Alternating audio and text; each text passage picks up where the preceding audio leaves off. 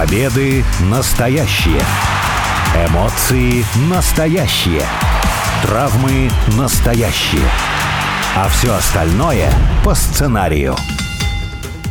Это все по сценарию. Радиопередача, посвященная профессиональному рестлингу. Алексей Красильников зовут меня. У микрофона также обозреватель VSPlanet.net Сергей Вдовин. Сергей, привет. Привет. Ну вот, наверное, если что рестлинг и отличает от большинства видов спорта, похожих, не похожих, хоть как-то, это серьезное такое основание, которое можно назвать, наверное, одним словом гиммики. Это образы, это роли, это вот все, что связано с поведением рестлера, как на ринге, так и за его пределами. Потому что, ну вот в какой-то момент, видимо, в далеком уже прошлом, выяснилось, что просто так смотреть на поединок рестлеров, это, конечно, интересно. Неважно, кстати, можно даже добавить борцов, и на обычных борцов тоже. А вот если кто-нибудь из них обладает какой-нибудь фишечкой, например, является таким показательно, нарочито хорошим парнем, а другой, наоборот, злодейский злодей, то и бой как-то смотрится лучше, как-то смотрится интересней. Со временем оно все развивалось, естественно, очень серьезно, образов появлялось очень много, а вот сейчас такое ощущение, что как-то все уходит не то в упадок, не то в простоту. Как ты считаешь, сегодняшнюю ситуацию с гиммиками, если в особенности сравнивать с 90-ми, с 80-ми, когда был настоящий прям расцвет, бум, прям все цвело в плане разнообразия, как-то можно описать покороче, попроще, попонятнее? Но мне кажется, это более связано не с тем, что именно в рестлинге произошел какой-то упадок, а сейчас в принципе-то в популярной культуре как-то все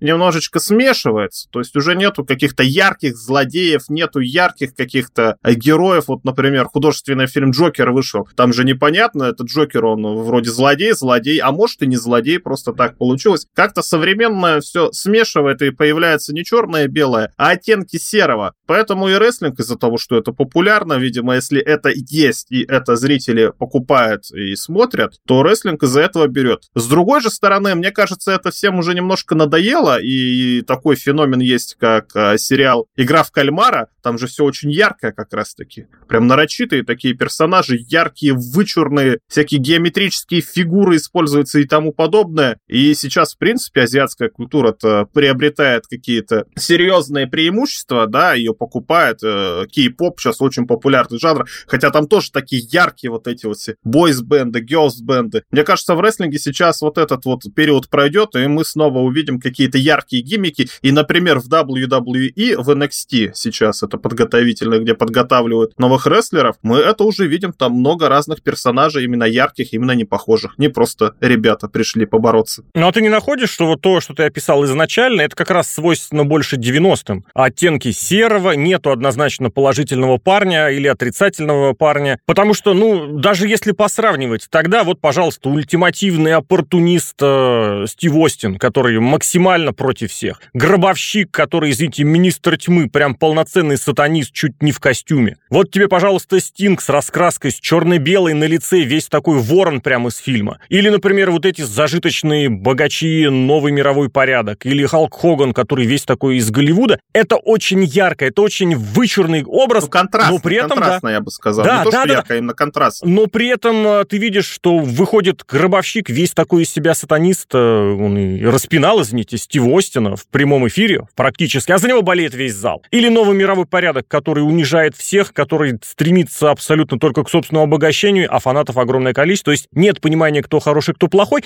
А сегодня вот такое ощущение где-то к 2021 году, вот действительно случайный набор примерно одинаковых э, мужчин и женщин разного роста в разноцветных трусах. Да, но на самом деле я тоже вспоминал про конец 90-х, ведь ты же не придумаешь. Вообще гиммик, мне кажется, это способность описать рестлера, его персонаж, ну, одним-двумя словами. Но вот Стива Остина, это же звезда, это же просто да. злой лысый мужик. Как ты думаешь, вот это вот гиммик или нет? А нет, какое? нет, абсолютно не согласен. Это не так. Злой лысый мужик, это был и Голдберг, и Рок, и даже в каких-то местах, я не знаю, Валвенис. Здесь имеется в виду, что Стив Остин это в первую очередь против начальства, против руководства, против норм, против правил. Я думаю, мы к Стиву Остину сегодня не раз еще вернемся, но там именно вот эта контркультурность, это протестное настроение, которое было очень сильно свойственно 90-м, вот оно как раз там реализовалось. Собственно, из этого это вы следующий вопрос, направление, что ли, для беседы. Вот насколько этот самый образ-гиммик должен отвечать, на твой взгляд, э, актуалу, тому, что происходит вокруг? Или же какие-то старинные, стандартные шаблоны, они все еще могут и должны работать? Этот хороший принц, тот плохой злодей. Ну, они всегда работают. Это основа драматургии, когда должна быть какой-то конфликт э, в сюжете лежать. Вообще просто тот же самый принц может стать сейчас не принцем, а каким-нибудь молодым стартапером, да, который хочет сделать людям лучше, да. Но суть всегда останется та же. Ну, да, суть-то та же. То есть хорошее против плохого. И вот то, о том, что мы уже говорили, что сейчас немножечко сглаживаются углы, кто хороший, кто плохой, и с этим, мне кажется, сложнее вот какому-то простому зрителю, который просто переключает каналы, он ну, не всегда хочет разбираться, кто хороший, кто плохой. Это, допустим, сейчас какой-нибудь Марвел, который поглотил вообще все и свою мультивселенную везде пиарит. Там, да, там есть фанаты, и ты хочешь, не хочешь, если ты эти фильмы смотришь, ты начинаешь потихоньку разбираться. А в рестлинге такого нету сейчас. Ты понимаешь, что ты там, условно говоря, у Марвела болеешь за всех? Потому что, ну вот мой любимый пример Стражи Галактики, где в первой части вот у тебя вроде как злодеи, пусть не основные, но злодей, а во второй части ты уже за них переживаешь, они уже на стороне, ну, не добра, прям сказать, но на стороне положительных парней. Ну вот именно, что тебе надо будет посмотреть первый фильм, чтобы понять, кто это, чтобы кто это был во втором фильме. То есть это надо разбираться. Лучше понять, да. Ну так в этом смысле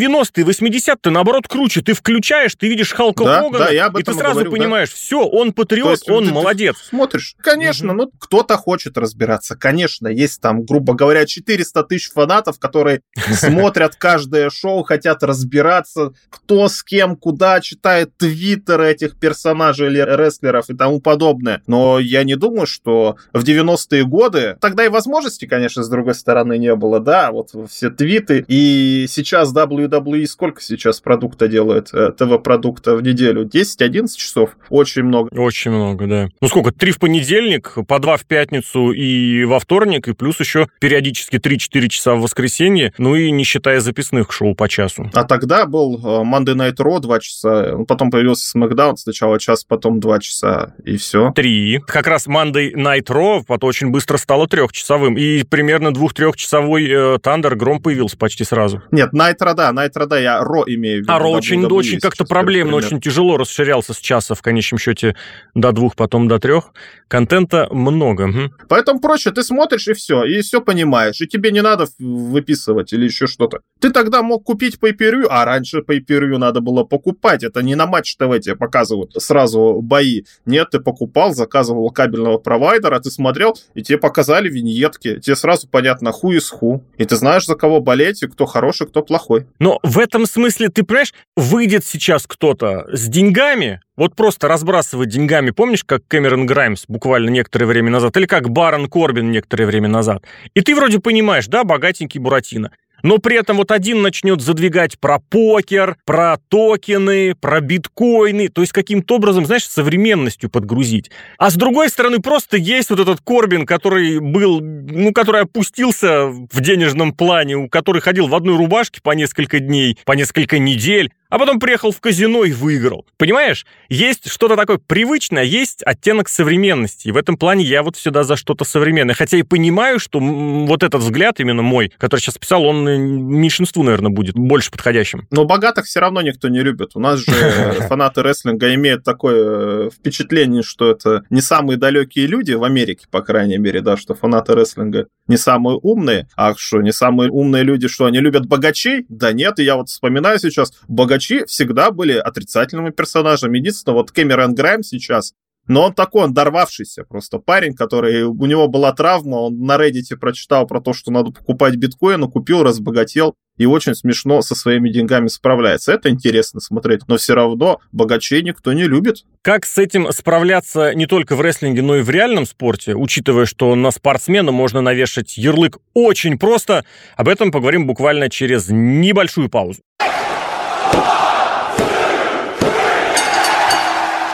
Почему к этому моменту хочется вернуться? Причем достаточно обстоятельно. Потому что с некоторых пор вот действительно начинаешь видеть, как и в обычном спорте, за пределами сценариев, которыми полон все-таки рестлинг, так или иначе, спортсмен начинает выбирать себе какой-то образ. То ли для того, чтобы больше, проще ассоциироваться у журналистов, у болельщиков с чем-то таким, то ли для того, чтобы позлить, я не знаю. Но вот, например, совсем недавно состоялся Кубок Дэвиса. Данил Медведев. Как он любит потроллить, позлить зрителей. Прям специально на зло вот этот троллинг у него везде сквозит. Обратиться в футбол. Есть такой футболист, молодой Маркус Решфорд. Вот он настолько активную и в хорошем смысле слова громкую благотворительную деятельность ведет, что это даже заприметили и в правительстве, и орден даже ему выписывают. Есть какие-то вот, например, другие примеры, опять же, если обратиться к шахматам, которые сейчас идут э, в виде матча за мировую шахматную корону, Магнус Карлсон. Вот как он старается быть современным, продвинутым, и в футбол с Реал Мадридом поигрывает, и татуировки у него есть. Прям резко рубит э, стереотип того, что такое игрок в шахматы. И это есть везде. Это в теннисе, в боксе, в футболе, в хоккее, в лыжных гонках, в биатлоне. Все, что так или иначе показывают, все, где можно, вот, извините, фоточку в Инстаграм разместить, везде вот этот образ тоже выбирают. Я не буду говорить, что это из рестлинга заимствовано. Это заимствовано из тех же источников, но просто рестлинг к этому пришел еще в середине прошлого века, да, наверное, может быть, чуть позже. А в большой спорт это пришло только вот вместе с распространением, э, ну, как это, массовых медиа, с телевизионизацией, извините меня за это слово, и, соответственно, распространением соцсетей. Соцсети, да. Вот ты когда э, сказал Инстаграм, у меня как-то в голове все щелкнуло и сложилось, потому что Инстаграм это источник дохода сейчас для звезд, для людей публичных. Именно Инстаграм сейчас является источником дохода. И когда ты не просто какой-то, ну да, ты может быть э, чемпион мира по шахматам или по футболу или там любому виду спорта, если ты из себя ничего не представляешь, у тебя нету индивидуальности, а индивидуальность можно развить. Есть специальные люди, которые из себя сделают индивидуальность. Пусть даже ты в жизни не такой, но для того, чтобы продавать свое лицо в Инстаграме... Свой на, бренд, да. Да, mm бренд, да. Э, допустим, Конор Макгрегор там не только своим лицом торгует, он виски, например, сделал, да. То есть фамилии, да. Поэтому специальные люди говорят, что давайте, продюсеры говорят, давайте вот так вот делать и зарабатывать на этом деньги. А кто сейчас от денег-то откажется, если только совсем какие-нибудь альтруисты остались. Кто там, математики, Перельман, единственный альтруист какой-то известный, да, больше никого это сколько лет назад было. Да, ну, все равно запоминается какой-то момент, когда ему миллион долларов дали, а он просто отказался. И не выходит, там живет где-то у себя в Санкт-Петербурге или где он там живет. Но людям надо зарабатывать на спорте, на простом. Ну, наверное, какие-то деньги заработать можно, да. В футболе точно можно заработать. А вот в каком-нибудь теннисе, ну да, там есть призовые, но это связано, наверное, с историей спорта там. И тоже в шахматах-то тоже в шахматах большая история. Там есть, наверное, какое-то шахматное лобби и тому подобное. Но, тем не менее, денег-то хочется. И это не так Хорошо, сложно но сделать. Началось-то это не так сказать, что прям вот началось именно как сейчас. Потому что, ну вот классические плохиши, Диего Марадона, который и на поле пижон, который ни зачем не постоит, чтобы добиться своего. На любой шаг решится. И ударит противника, и в драках он участвовал, и из-под тишка что-нибудь сделает, и рукой забьет. Винни Джонс, очень любимый почему-то в нашей стране. Пол Гаскоин, вот уж классические прям плохиши-плохиши, у которым эти скандалы, наоборот, стоили штрафов, и контракты им больше от этого не предлагали, но тем не менее шли за этим образом. Шли. Или вот, например, из, э, из скейтборда Тони Хок вечно молодой парень. Мне кажется, если есть кто молодой, вот он Тони Хок. Пусть даже скейтборд не такая уж прям особо раскрученная штука. Или, например, в боксе. Вот уж кто мог был более бизнесменским, что ли, Джордж Форман. Ну, я не знаю, мне кажется, он такой прям зарабатывал на своем имени, прям именно зарабатывал. Кстати, в одном своем самом успешном бизнесе он обставил Халка Хогана, но это история отдельная. Или, например, плохиш, опять же, из бокса, э, Майк Тайсон который прям даже специально, ну, сначала он, конечно, агрессивное животное из себя изображал, я сейчас в хорошем смысле слова, который вот реально загрызет всех. Он в образ этот входил, входил. А был, наоборот, уже чуть позже, правда, Оскар Делахоя. Прям золотой мальчик, красавчик, с деньгами, я весь такой молодец из Калифорнии. Было это и до того. Понятное дело, что на этом и зарабатывали, и, э, как это сказать, и на этих образах, в особенности, чем дальше в лес, тем больше на этом зарабатывали. Возможно, что-то было в плане заработков, как сказать, подпольное, мимо, так сказать, официальных источников дохода. Но всегда к этому какой-то спортсмен действительно стремился. Всегда было это противостояние. Я не знаю насчет хороший и плохой, но вот Лионель Месси, Криштиану Роналду. Всегда это противостояние есть. Более того, ты поклонников Роналду спросишь, у них Месси злодей, и есть наборы всяких уничижительных эпитетов, что мол, он и сам ничего не умеет, и за него другие пашут, и вообще он маленький и гном. И наоборот, со стороны Лионеля Месси в Криштиану Роналду летят. И что у него? Ориентация, извините, сомнительная. И что он надменный и чопорный. А при этом оба прекрасные спортсмены. И образ жизни у них замечательный. Один семьянин, другой благотворительность такую устраивает, что дай бог каждому. Один золотой мальчик красивый, на него посмотреть пример для подражания. Другой, наоборот, показывает, что вне зависимости от того, какие у вас внешние данные, вы можете всего добиться. Никуда от этого не деться. Даже в нашем спорте можно было посмотреть, как к Стрельцову относились. Вот уж был прям герой из народа, рубаха-парень, отсидел, был под э, судимостью, или братья Старостины, если уж другую чуть-чуть поглубже еще копнуть. Наши, вот оно прям наше, наше, есть такое.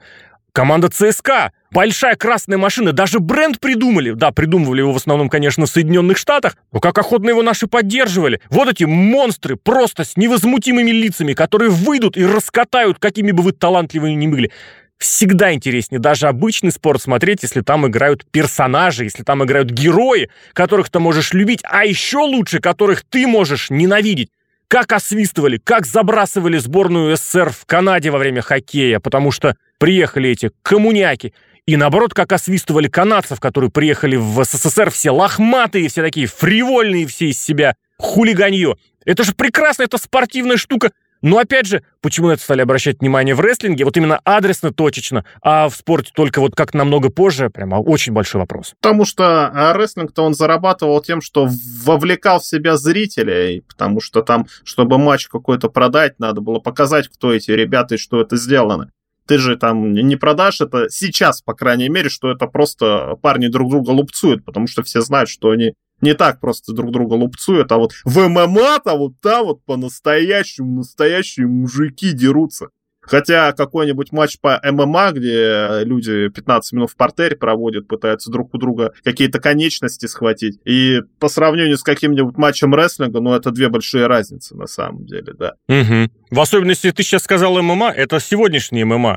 А в 90-е можно было не 15 минут, можно было несколько часов смотреть, как два человека валяются и пытаются друг друга захватить. Или стоят друг напротив друга, да. А когда угу, какая-то да. есть подоплека, какой-то экшен, когда ты знаешь, кто этот персонаж, когда он, даже когда выходит на ринг, и уже какие-то атрибуты есть его персонажа, ты видишь, что он как-то выходит на ринг весь при деньгах, может, выезжает на машине на какой-то дорогой, или там с девчонками, с красивыми, это один парень. А есть другой парень, которого мама, например, вывела на машине, да, и он выходит такой весь друзей своих защищать. Это уже другой персонаж. Но это сразу же видно, и ты какие-то параллели проводишь. Но в большом-то спорте не будет такого. Как считаешь? Нет, понятно, боксерам, да, им устраивают уже персональные выходы. Это очень сильно зависело от рестлинга и в боксе, и в ММА. Потому что когда выходит один, еще и под музыку, еще и с каким-нибудь сопровождением, может быть, с танцем, с перформансом, это однозначно из рестлинга. А вот представь действительно, чтобы такие вещи добавили, допустим, вот Олимпиада сейчас будет. А я там видел на Олимпиаде такое, на легкой атлетике, когда финальные выступления были,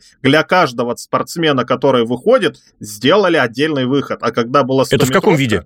В легкой атлетике. Стометровка. Да. Но нет, там нет. время экономят. Их всех вывели и просто каждого пока... А, ну, каждого по чуть-чуть, там, там совсем каждый вкратце. с флагом выходил. Это, это надо посмотреть туда. Там реально выходы были, как у боксеров, как у рестлеров. То есть они выходили, им дали там 20 секунд как-то себя проявить, чтобы люди их запомнили. Угу. Но все равно, более-менее. Если ты вышел такой злой, напыщенный, потом, ну, какой-то злюка, наверное, я не знаю. А если ты выходишь, всем воздушный поцелуй рассылаешь, о, так это рубаха парень, мы будем за него болеть, он добряк. Вот это тоже отличный отличный пример. Если честно, я про легкую атлетику вообще бы не подумал. Если это и до туда добирается, мне кажется, это прекрасно. При этом образ-то, да, и человек ему должен соответствовать. Это очень э, старинная, очень проблемная зона в рестлинге, когда непосредственный исполнитель свой образ не тянет. Собственно, про самые яркие, самые примечательные, самые памятные образы, гимики побеседуем через короткую паузу.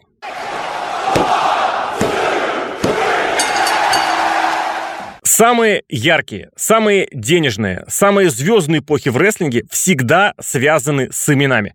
Хочешь, не хочешь, а какой-то забойщик, какой-то лидер всегда обязательно будет, который станет лицом э, своего времени. В принципе, выражение это «герой нашего времени» к рестлингу применимо как нельзя лучше. Классические примеры. Халк Хоган из 80-х, Патриот, Американец, Стив Остин э, из 90-х, контркультура, протест, человек, который может свой протест э, защитить кулаками. Джон Сина уже 2000-2010 там на рубеже идеал, образец, герой, который обо всем расскажет, обо всех позаботится и всех защитит. Всегда такое лицо должно быть. Тебе лично какой образ был всегда близок? И не обязательно всегда, может быть, меняло. Кстати, да, вот это еще интереснее, как менялись приоритеты.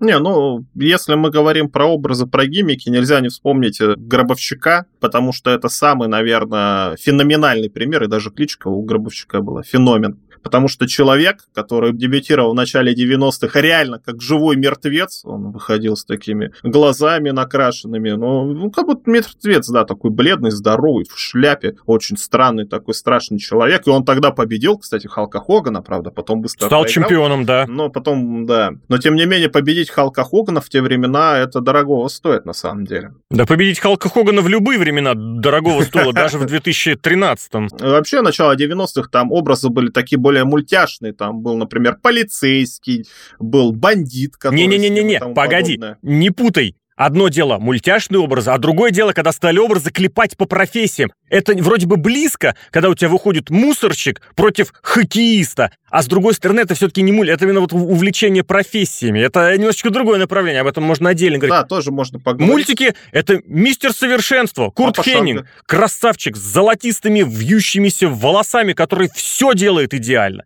Или, например, сержант Слотер, прям вот реально из мультика про каких-нибудь американских военных. У него есть, как-то правильно сказать, э, линия игрушек его э, собственных. Вот отличный пример, Рокки 3 где Халк Хоган снялся в образе Тандерлипса. Вот уж он вышел там насколько мультиком, и против него вышел Рокки, местный, наш, филадельфийский парень.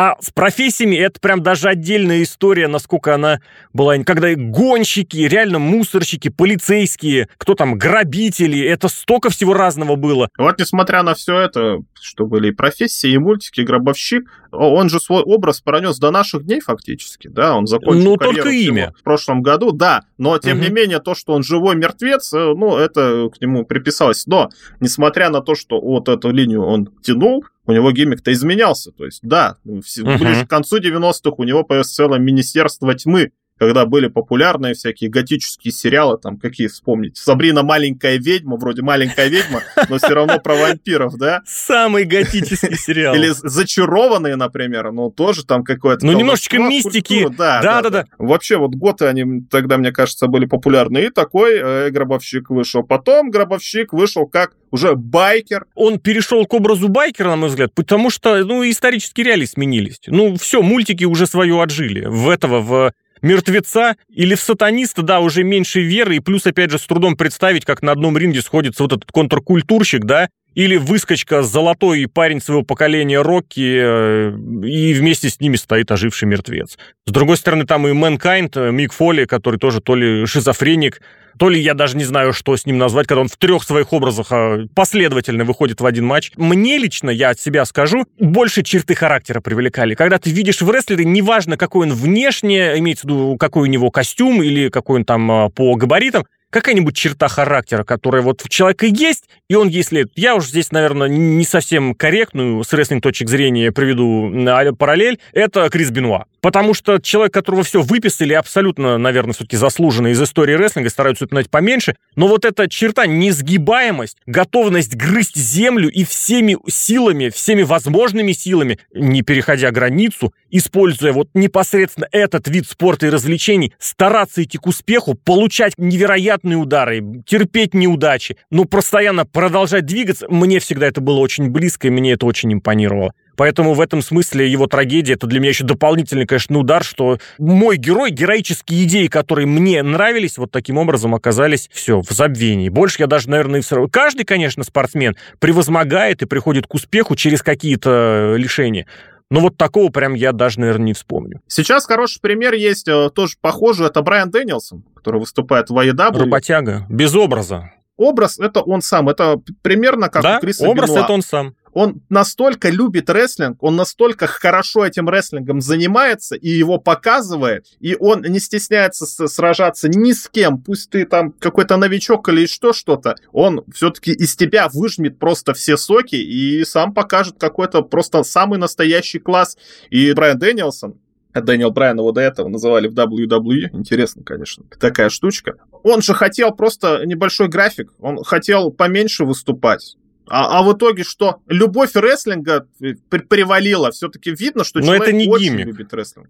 Это не гиммик. В другой компании есть вождь племени, есть неостановимый монстр, есть вот афроамериканец, который бывший аж прям спортсмен. В другой, в этой, в первой компании есть, как это, миллениал ковбой. Я не знаю до сих пор, что это значит, но это периодически это выглядит забавно. В особенности, когда он вместе с культом каких-то тоже темной магии и взаимоотношений имеет. В общем, этих образов действительно все-таки, если присматриваться, они есть, и, наверное, каждый все еще сегодня может выбрать себе любимого рестлера, любимого исполнителя или рестлершу. Женским э, персонажам и женскому рестлингу уделяется в последнее время очень много внимания. Каждый может себе выбрать любимого, не только основываясь на цветах, как, допустим, вот я люблю красные цвета, значит, я болею за Манчестер Юнайтед. Я люблю синие цвета, значит, я за Челси. Не только поэтому. За свой любимый характер, за своего любимого персонажа, может быть, за свою любимую внешность. Выбор есть. И мне кажется, этим современность более прекрасна, что больше рестлинга. Не нравятся американские персонажи? Загляни в Японию, где есть золотой мальчик э, Кота Айбуши, или есть настоящий Эйс Хироши Танахаши, или, допустим, загляни в Мексику, и там вообще хоть в местную мифологию погружайся до бесконечности. Этим и прекрасен рестлинг разнообразием своих образов, о которых рассказали и побеседовали Алексей Красильников и Сергей Вдовин. Сергей, благодарю. Пока.